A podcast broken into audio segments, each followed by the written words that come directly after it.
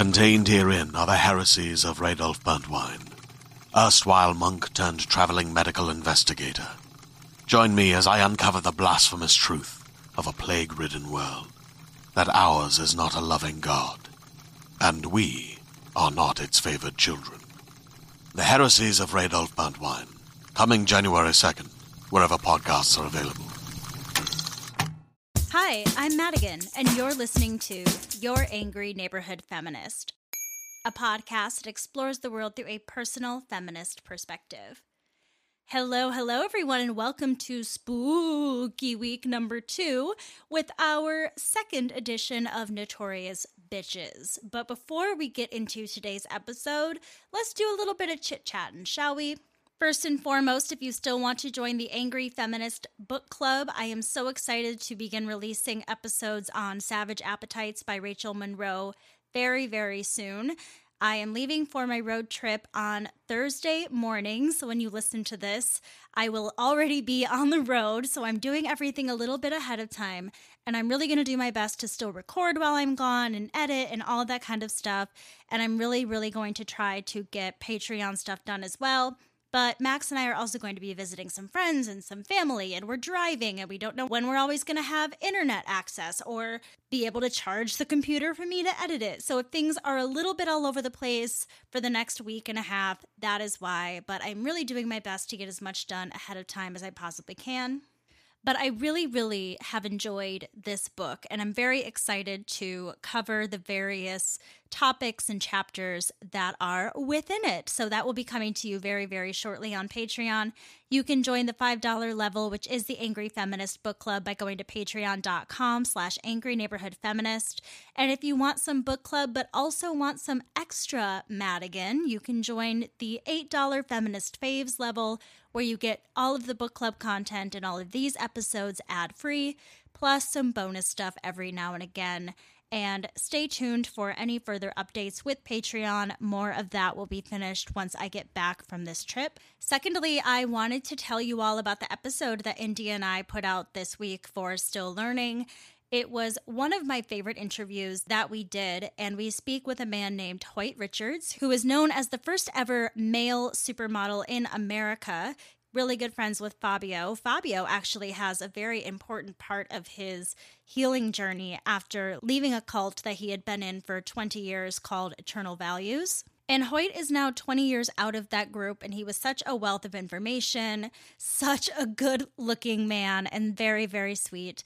I really enjoyed that entire conversation, and I think that all of you would really, really like the episode as well. So Feel free to search for Still Learning wherever you get your podcasts and check that episode out. It will be our fifth episode that we're releasing for this season. And I hope that you're all enjoying it so far. I'm loving working on this project. And that is all the stuff I have for you. I don't really have a lot of crazy chit chat or things to fill you in on or anything like that. I just want to get right into today's episode. So, the second notorious bitch that I am talking about this week is none other than Miss Linda Tripp. Linda Tripp was an American civil servant who befriended the White House intern Monica Lewinsky, leading to her recording their phone conversations about her relationship with the president. I find Linda to be an incredibly complicated character. She's nothing like last week's notorious bitch, Leonarda Cianciulli, who was a straight up serial killer murderer. Linda Tripp is not that bad. But especially when we look of stories how women have hurt other women throughout history, this is one of the first things that comes to mind. Linda and Monica Lewinsky seem to have a real friendship, yet she totally threw her under the bus and ruined Monica's life. To understand how we got to the whole scandal, let's go to the beginning of Linda's life. Linda Rose Carotenuto was born in Jersey City, New Jersey on November 24, 1949, to Albert, an Italian American high school math and science teacher, and Inga, a German woman whom her father had met as a soldier stationed in Germany. Her parents divorced in 1968 after it was discovered that Albert was having an affair with a fellow teacher. After that, Linda severed all ties with her father. She graduated from Hanover High School the same year as her parents' divorce and began working as a secretary in Army intelligence at Fort Meade in Maryland. I wonder what made her want to take on this kind of job, especially with her father being a teacher.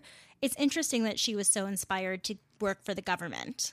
In 1971, she married Bruce Tripp, a military officer, and the two had one son and one daughter, Ryan and Allison. The two divorced amicably in 1990. Linda was hired as a White House employee in the George H.W. Bush administration and kept her job when Bill Clinton became president in 1993. This apparently is very rare. When there's a new administration, a lot of times they like to bring on their own people and kind of have a bit of a fresh start. But it seems like they were perfectly fine with Linda remaining where she was. She started off in the White House as a low level floating secretary and eventually moved her way up to an administrative aide where she worked for Bernard Nussbaum and Vincent Foster. Foster was Clinton's deputy White House counsel as well as his childhood friend. Some believe that Linda may have been eyeing for that job herself. It seems like Linda would have done just about anything to be an employee of the White House, telling ABC News once, the White House was a dream. I would have cleaned toilets with my tongue to work at the White House. Ugh, girl, no. Linda's office was set right outside the offices of Nussbaum and Foster, or as the Washington Post put it, the men who dealt with the White House's most important matters. Her proximity to them put her at a seat of power. But all of this came crashing down on July 20th, 1993, when Vincent Foster was found dead, apparently as an act of suicide. Linda recalled him leaving the office on the day he died, telling her he would be back, but instead he went to a park in Virginia and ended his life. Foster had been distraught over accusations and criticism related to the White House Travel Office controversy, also known as Travelgate, which was the first major scandal of the Clinton presidency, beginning four days after Clinton's commencement speech. They really waited no time before the drama started with this president. In May 1993, seven White House Travel Office employees were fired, which was unusual because usually these employees would remain at their posts for many years. The White House stated that the firings were due to financial improprieties that were found by the FBI during the previous administration, but many believe that the firings were done in order for Clinton to hire a bunch of pals and campaign donors to take over for the travel business. Due to the heavy media attention, most of the employees were reinstated, and Clinton's associates were removed from their roles. In the days following the firings, Foster was targeted by several editorials, and he became very distraught over the idea of an investigation and congressional hearing, where he would be called to testify. He began to lose weight, he struggled with insomnia, showing very clear signs of depression. He was even prescribed with an antidepressant over the phone by his doctor back home in Arkansas, starting with a low dosage. The day after he received that prescription, he was found deceased. In Foster's torn up resignation note from a few days before his death, he wrote, No one in the White House, to my knowledge, violated any law of standard of conduct, including any action in the travel office. There was no intent to benefit any individual or specific group. The press is covering up the illegal benefits they received from the travel staff. He also wrote, I was not meant for the job or the spotlight of the public life in Washington. Here, ruining people is considered sport. After Foster's death, Travelgate was investigated once again and eventually was taken over by independent counsel Kenneth Starr, who would be a major player in the Lewinsky scandal as well. Due to Foster's responsibilities in the White House, his death spawned a shit ton of conspiracy theories that continued to persist even after five investigations that all ruled his death to be self inflicted. Linda noticed after Foster died that the Clinton officials were acting as though they had a lot to hide. She was very paranoid. She saw them rifling through his office, which seemed to be incredibly disrespectful to Linda. It seems that she really, really liked Vincent Foster, too, even though she didn't seem to like many of Clinton's other friends. In a 1999 interview, Linda said of her former boss, he was a great man. He was a decent man. I remember thinking, because I had gotten to know him when I had worked in the immediate office of the president, that he seemed so ill placed in the administration. His kindness and his decency and his professionalism made him seem to me, at any rate, far more suited to what I had come to know in the Bush White House. As you can probably tell, Linda was a staunch Republican, and she made her negative feelings toward the new President Clinton and his wife Hillary very, very known. But Foster's death fed her growing disdain for the first couple even further. She explained in 2018 on Slate's podcast called Slow Burn to say I was dismayed at the beginning of the Clinton administration is an understatement. It was the disdain and contempt for the military, all the while working on Don't Ask, Don't Tell. The reality was that they were contemptuous of the military, and that was painful. That hurt my heart. Having been married to a soldier for 20 years and living that life, they didn't want an ununiformed presence in the White House. A year after Clinton was put into office, Linda was moved from the White House to the Pentagon, which she saw as a major downgrade, despite the sizable raise and higher rank and position that this new job entailed. But long before the days of Donald Trump and widespread conservative conspiracy theories, Linda Tripp was a conservative who saw this, in her opinion, as a demotion, as akin to a one way ticket to Siberia, in her words, as a way to keep her out of the loop of the inner workings of the Clinton administration. Oh, honey, you really think you were that important? This move firmly planted a seed in Linda's mind that President Clinton was hiding something and was up to no good. It was while she was working at her new position in the Pentagon that she met the young Monica Lewinsky. Let's chat a bit about Monica's background so we can better understand her relationship with Clinton and with Linda Tripp. Monica Lewinsky was born in San Francisco and grew up in an affluent family in Brentwood, California, then later in Beverly Hills, two very risky places. Her father was an oncologist and the son of German Jews who escaped Nazi Germany, and her mother was an author. After her parents divorced when she was young, she lost touch with her dad for the most part, or at least they had a pretty strained relationship, but she was always really, really close to her mother. She was also very active in theater and in the drama department. She actually has a really beautiful singing voice. I was watching some old interviews from the 90s that she had done with Barbara Walters and so on and so forth. And in one of them, it showed a clip of her on stage in high school singing, and it was so beautiful. After high school, Monica attended the Santa Monica College. While attending school, she also worked in the drama department at Beverly Hills High School, her alma mater, as well as in a tie shop. Now, the fact that Monica was working two jobs while going to college is super surprising to me, especially because her parents are so wealthy. That's some good parenting in my book. Unfortunately, President Bill Clinton was not the first married man that Monica Lewinsky would get involved with. In 1992, she began an affair with a married former high school drama instructor, Andy Bleiler, whom she had met at Beverly Hills High. Monica had even volunteered to babysit the two Bleiler children, and the affair began in Southern California until Monica decided to go to Portland for school. But shortly after Monica moved to Portland, so did the Bleilers, and their relationship continued. This whole thing is really, really messy and made Monica look really, really bad in the media when this came out during the scandal as well. But in my opinion, these are two men in a more powerful position than Monica in her life that has abused her in some way or who has manipulated her. And yes, Monica makes some really questionable decisions, but I made a lot of really stupid decisions when I was 18, 21, 22, 23 as well. Love and relationships don't have a handbook. And especially when you're young, when things feel good, it's easy to continue going along with something even if you know it may not be right. The fact that this Andy Bleiler was a teacher and was married, in my opinion, it was his responsibility to shut down that relationship. After all of that, with the assistance of a family connection, Monica secured a job as an unpaid intern for the White House in the office of the Chief of Staff, Leon Panetta, in July of 1995. That's where that nepotism comes in handy.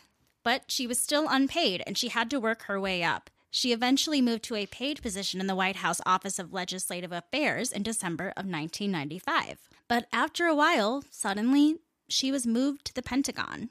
Outsiders probably wouldn't have understood why this move happened, or maybe they just didn't care. She was just a silly intern. It's not like she had any sort of high level position or anything.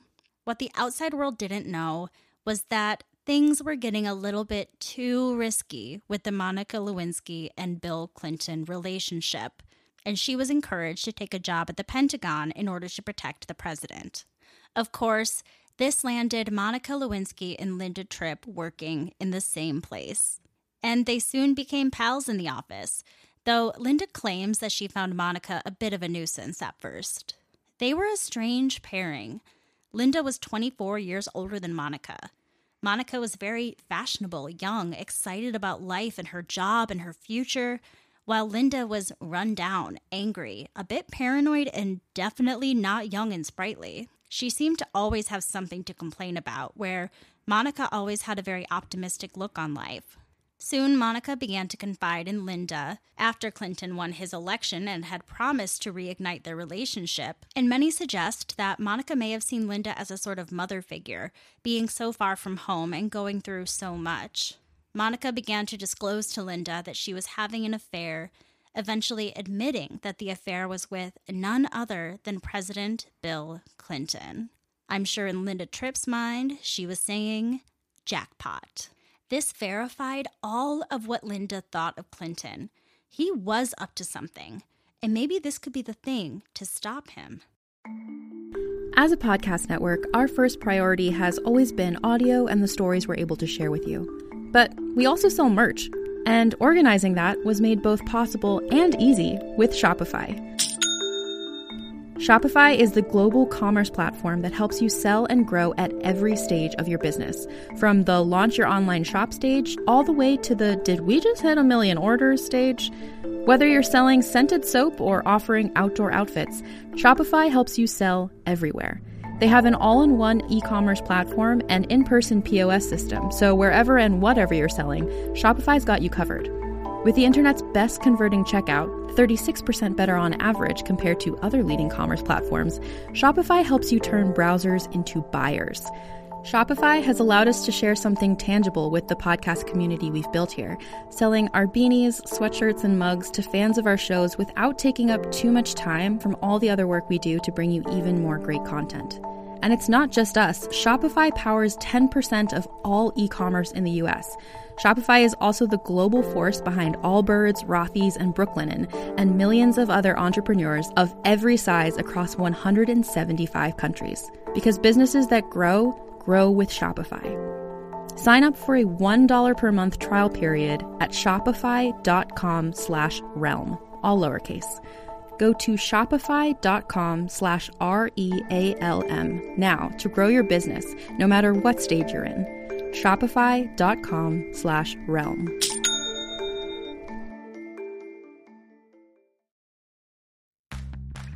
Are you ready to shop? Rakuten's Big Give Week is back Get 15% back at hundreds of stores, and it's all happening this week, May 6th to May 13th. It's the perfect time to shop for everything on your list for spring and summer, like clothing, outdoor gear, and travel. I know I'm using this week to stock up on some warmer weather essentials at Ray-Ban and Ulta, and I love that Rakuten even helps me save on travel at sites like Hotels.com. Rakuten really is the best way to shop, and you can save even more by stacking cash back on top of deals. Plus, during Big Give Week, that cash back is bigger than ever. With Rakuten, membership is free, and when you sign up and shop today, you get an extra 10% cash back boost. That's an extra 10% cash back on top of the 15% cash back. You won't see higher cashback rates than these. Go to Rakuten.com or download the Rakuten app. R A K U T E N. Shoppers get it.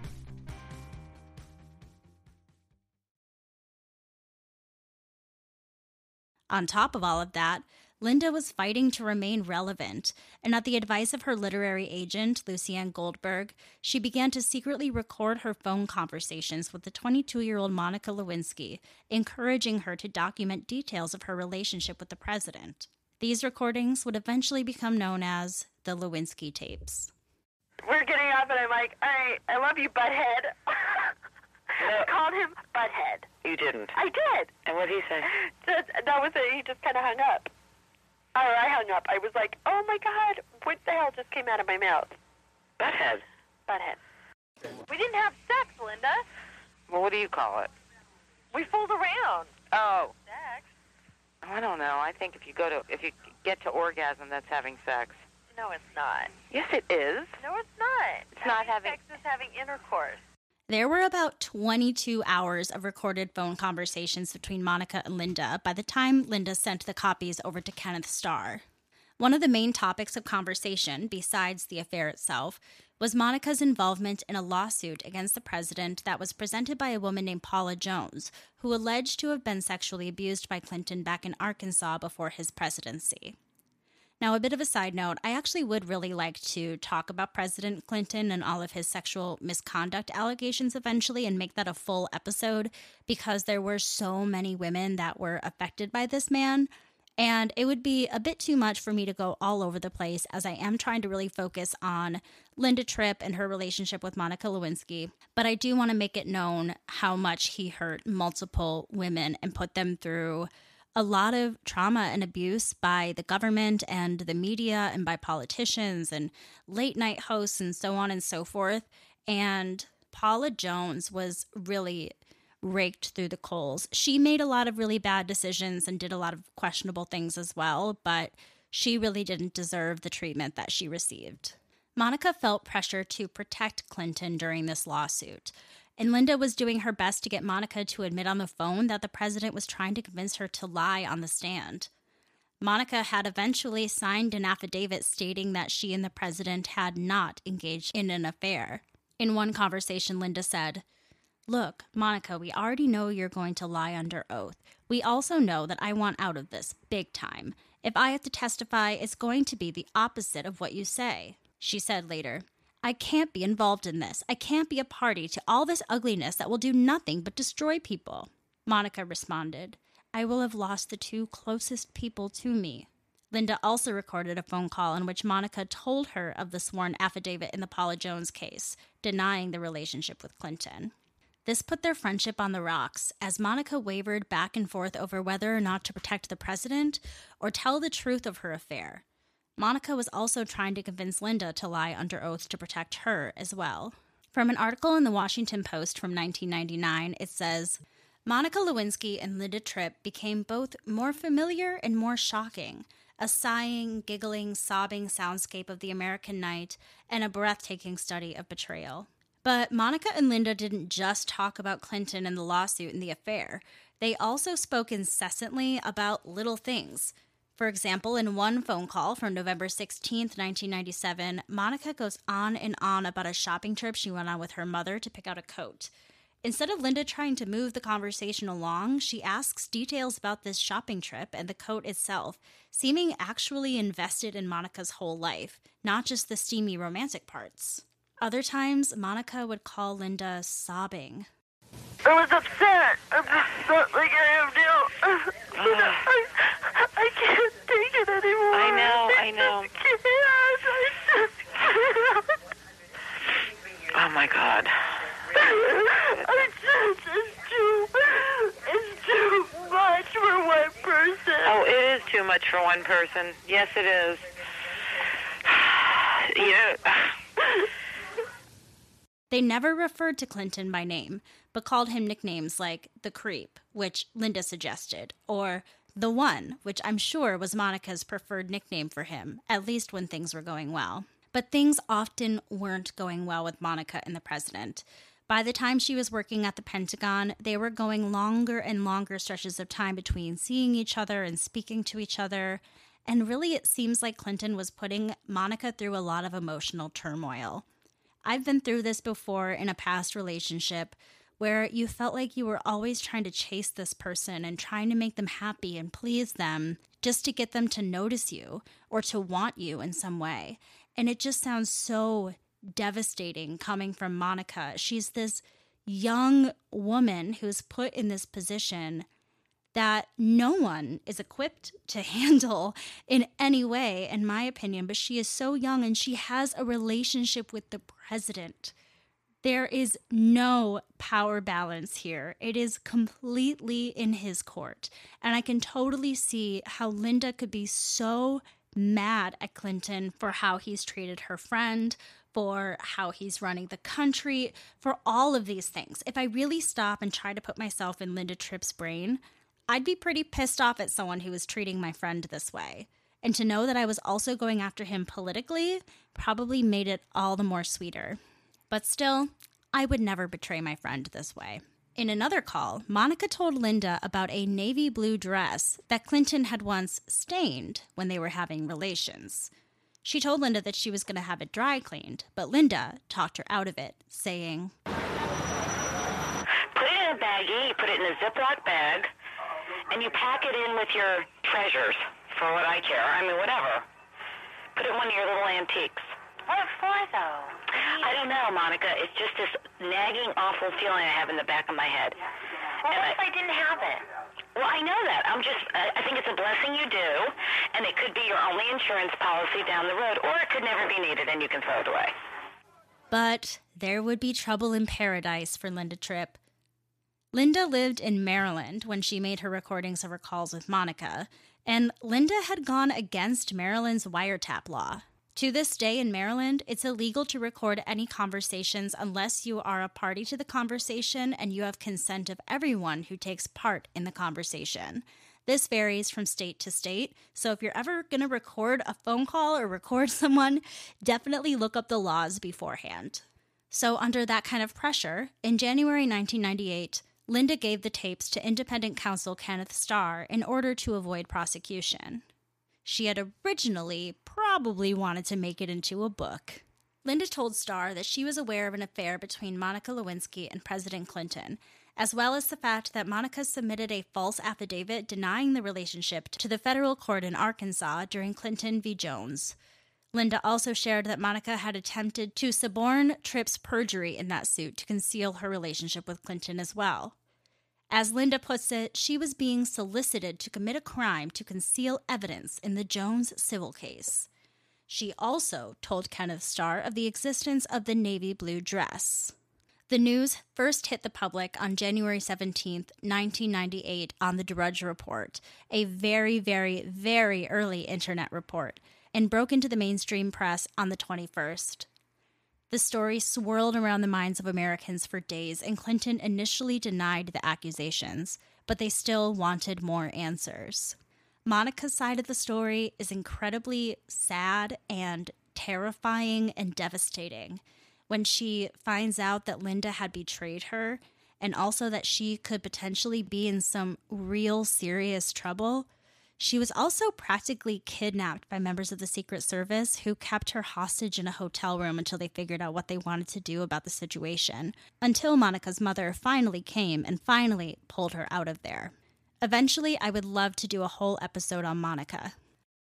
I did not have sexual relations with that woman, Miss Lewinsky. I have a funny little aside. When I was younger, there was a app on your computer called LimeWire, which would illegally download music for you. And whenever a certain clip was, I don't know, caught by authorities or whatever, or was taken down from this website, instead of hearing the song you downloaded, you would just hear a clip of President Clinton saying, I did not have sexual relations with that woman. And I remember being so confused as a kid, being like, this isn't the Beatles. Hillary remained supportive of her husband throughout the scandal, just as she had many years before during numerous other sex scandals her husband had been a part of. In 1992, during another scandal due to an accusation from a woman named Gennifer Flowers, she said in an interview, You know, I'm not sitting here as some little woman standing by my man like Tammy Wynette. I'm sitting here because I love him and I respect him and I honor what he's been through and what we've been through together.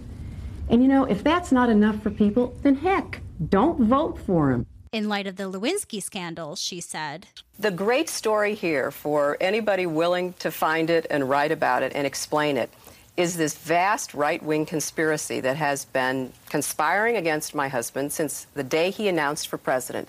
So, in her mind, it's all this right wing agenda against her husband, which honestly doesn't sound so far fetched, but that simply wasn't the case here. She believed that those politically against her husband could not defeat him in that game, so they had to go after him personally. For the next several months, the media debated as to whether or not the affair had occurred and whether Clinton obstructed justice. But nothing could be substantiated through the tapes, as Monica and Linda never explicitly named the president. On July 28, 1998, Monica received transactional immunity in exchange for a grand jury testimony regarding her relationship with the president. When the FBI tested that navy blue dress that Linda had encouraged her to keep, it became proof of an affair between them, verified with DNA. Clinton then admitted in a taped grand jury testimony on August 17, 1999, that he had engaged in an improper physical relationship with Monica Lewinsky. Over and over, he refers to it as it not being appropriate or inappropriate. As for his deposition in the Jones lawsuit, Kenneth Starr concluded that the sworn testimony was false and perjurious, which are both impeachable offenses. Clinton was eventually acquitted on both counts as neither received the necessary two thirds votes needed, and he remained in office. On January 19, 2001, on the last day of the Clinton administration, Linda Tripp was fired from her job at the Pentagon. Linda, of course, saw this as being vindictive, but honestly, she should be happy they kept her on after H.W. Bush, as that's the typical practice. And in 2001, they were making room for a new Bush. Many say that this and all the other scandals done by President Clinton during his presidency is most likely why we ended up with a Republican president after him to begin with. Thanks for that, Clinton. Linda then went on to sue the Department of Defense and the U.S. Department of Justice for releasing information from her security file and employment file to the news media in violation of the Privacy Act of 1974 she reached a settlement, receiving a one time payment of $595,000 in 2003, as well as a retroactive promotion and retroactive pay at the highest salary for 1998 through the year 2000. Although Linda claims that most of that money went to lawyers' fees. She also received a pension and was cleared to work for the federal government again. In 2004, Linda married German architect Dieter Rausch and they began to live a much quieter life, moving to Middleburg, Virginia, where they opened a German winter themed holiday store, which they called the Christmas Sleigh. She opened up about suffering from breast cancer in 2003 on Larry King Live. Then we didn't really hear from her for almost 20 years. In 2017, Linda said that she felt compelled to act, even though it meant shattering Monica's dreams when referring to the scandal because she believed Clinton to be a sexual predator. I think both things can be true at once that you wanted to protect your friends and you were compelled to act, but the way you went about it and the ultimate betrayal against Monica was the worst way that you could have treated someone. In 2018, she said she was a victim of real high tech lynching and said she had just one regret not having the guts to do it sooner. She thanks herself for saving Monica Lewinsky's life and thinks that she owes her. She complained how virtually impossible it is to get your good name back. She sees herself as a fighter against political corruption and a fighter for truth. But in all actuality, in my opinion, I think she was a sad, bitter, angry person who took advantage of a younger and more naive woman than herself for her own political gain and protection, or due to a massive dislike for the Clinton administration. I think supporting and defending her friend was a very, very small motivation that she can always go back to to make herself feel better about her terrible choices. Linda Tripp died from pancreatic cancer on April 8, 2020. In September 2021, FX, produced by Ryan Murphy, released the limited series Impeachment American Crime Story, which portrayed the Clinton Lewinsky scandal and the relationship between Linda and Monica. The show's writer, Sarah Burgess, spent a lot of time thinking about Linda's motivations. How her devastation and rage at being transferred out of the White House to what she saw as a dead end cubicle job, and her insistence that she was trying to protect Monica from a toxic situation with the president. Burgess says that in the 90s, Linda was portrayed as a figure of pure evil, this classic female manipulative villain with no soul and no humanity.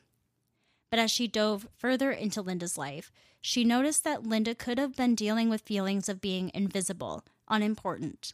Sarah Burgess calls it a tragedy that Linda had to go to the wrong place and hurt the wrong person because she herself was hurt. As for Linda's daughter, Allison, she's praised Sarah Paulson's portrayal of her mother on the show. She said, Of course, there are some inaccuracies I see as her daughter, but I think she did a good job relaying to an audience that my mother was about loyalty and integrity and doing what was right. She captured a lot of my mom, just how smart and witty she was. Allison said she thinks her mother would have been blown away by the show, seeing herself depicted as a hardworking, loyal, gritty woman who has a lot of integrity. Of course, Allison only saw the first episode and said that she hopes the entire season can humanize her mother. And in a lot of ways, I think they did. I watched the show shortly after it came out, and the biggest takeaway for me was the hurt caused between Monica and Linda after the building of such a friendship.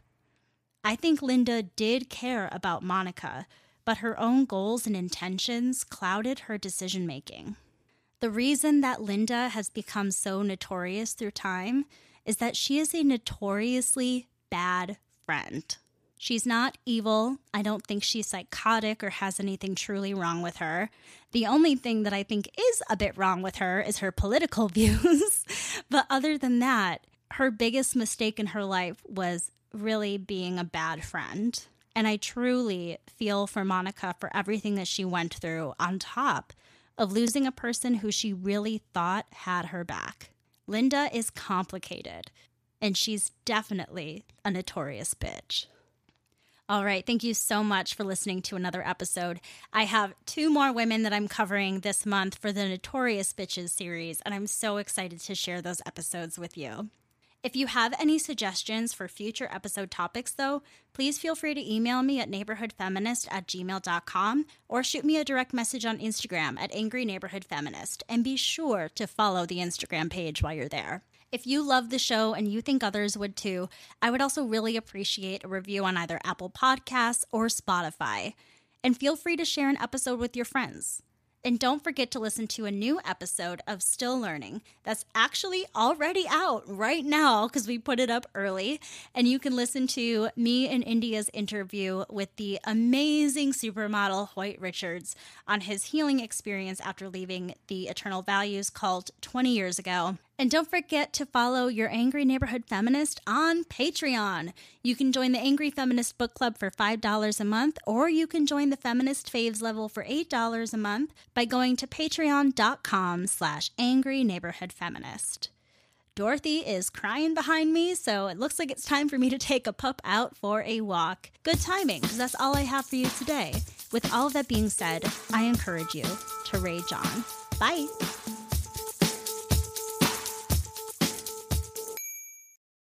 I did not have sexual relations with that woman.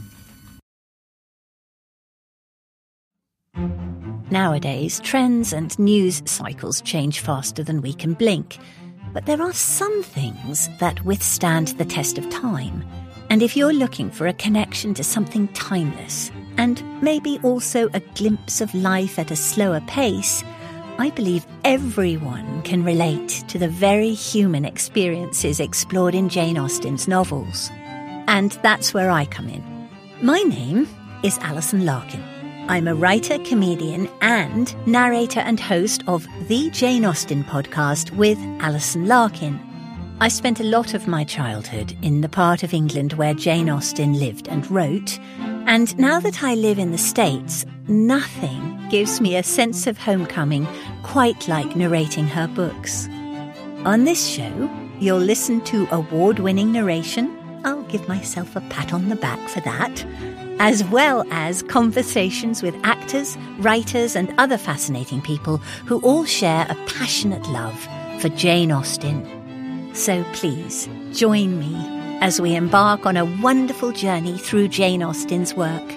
Be sure to listen and subscribe to the Jane Austen podcast with Alison Larkin, wherever you get your podcasts.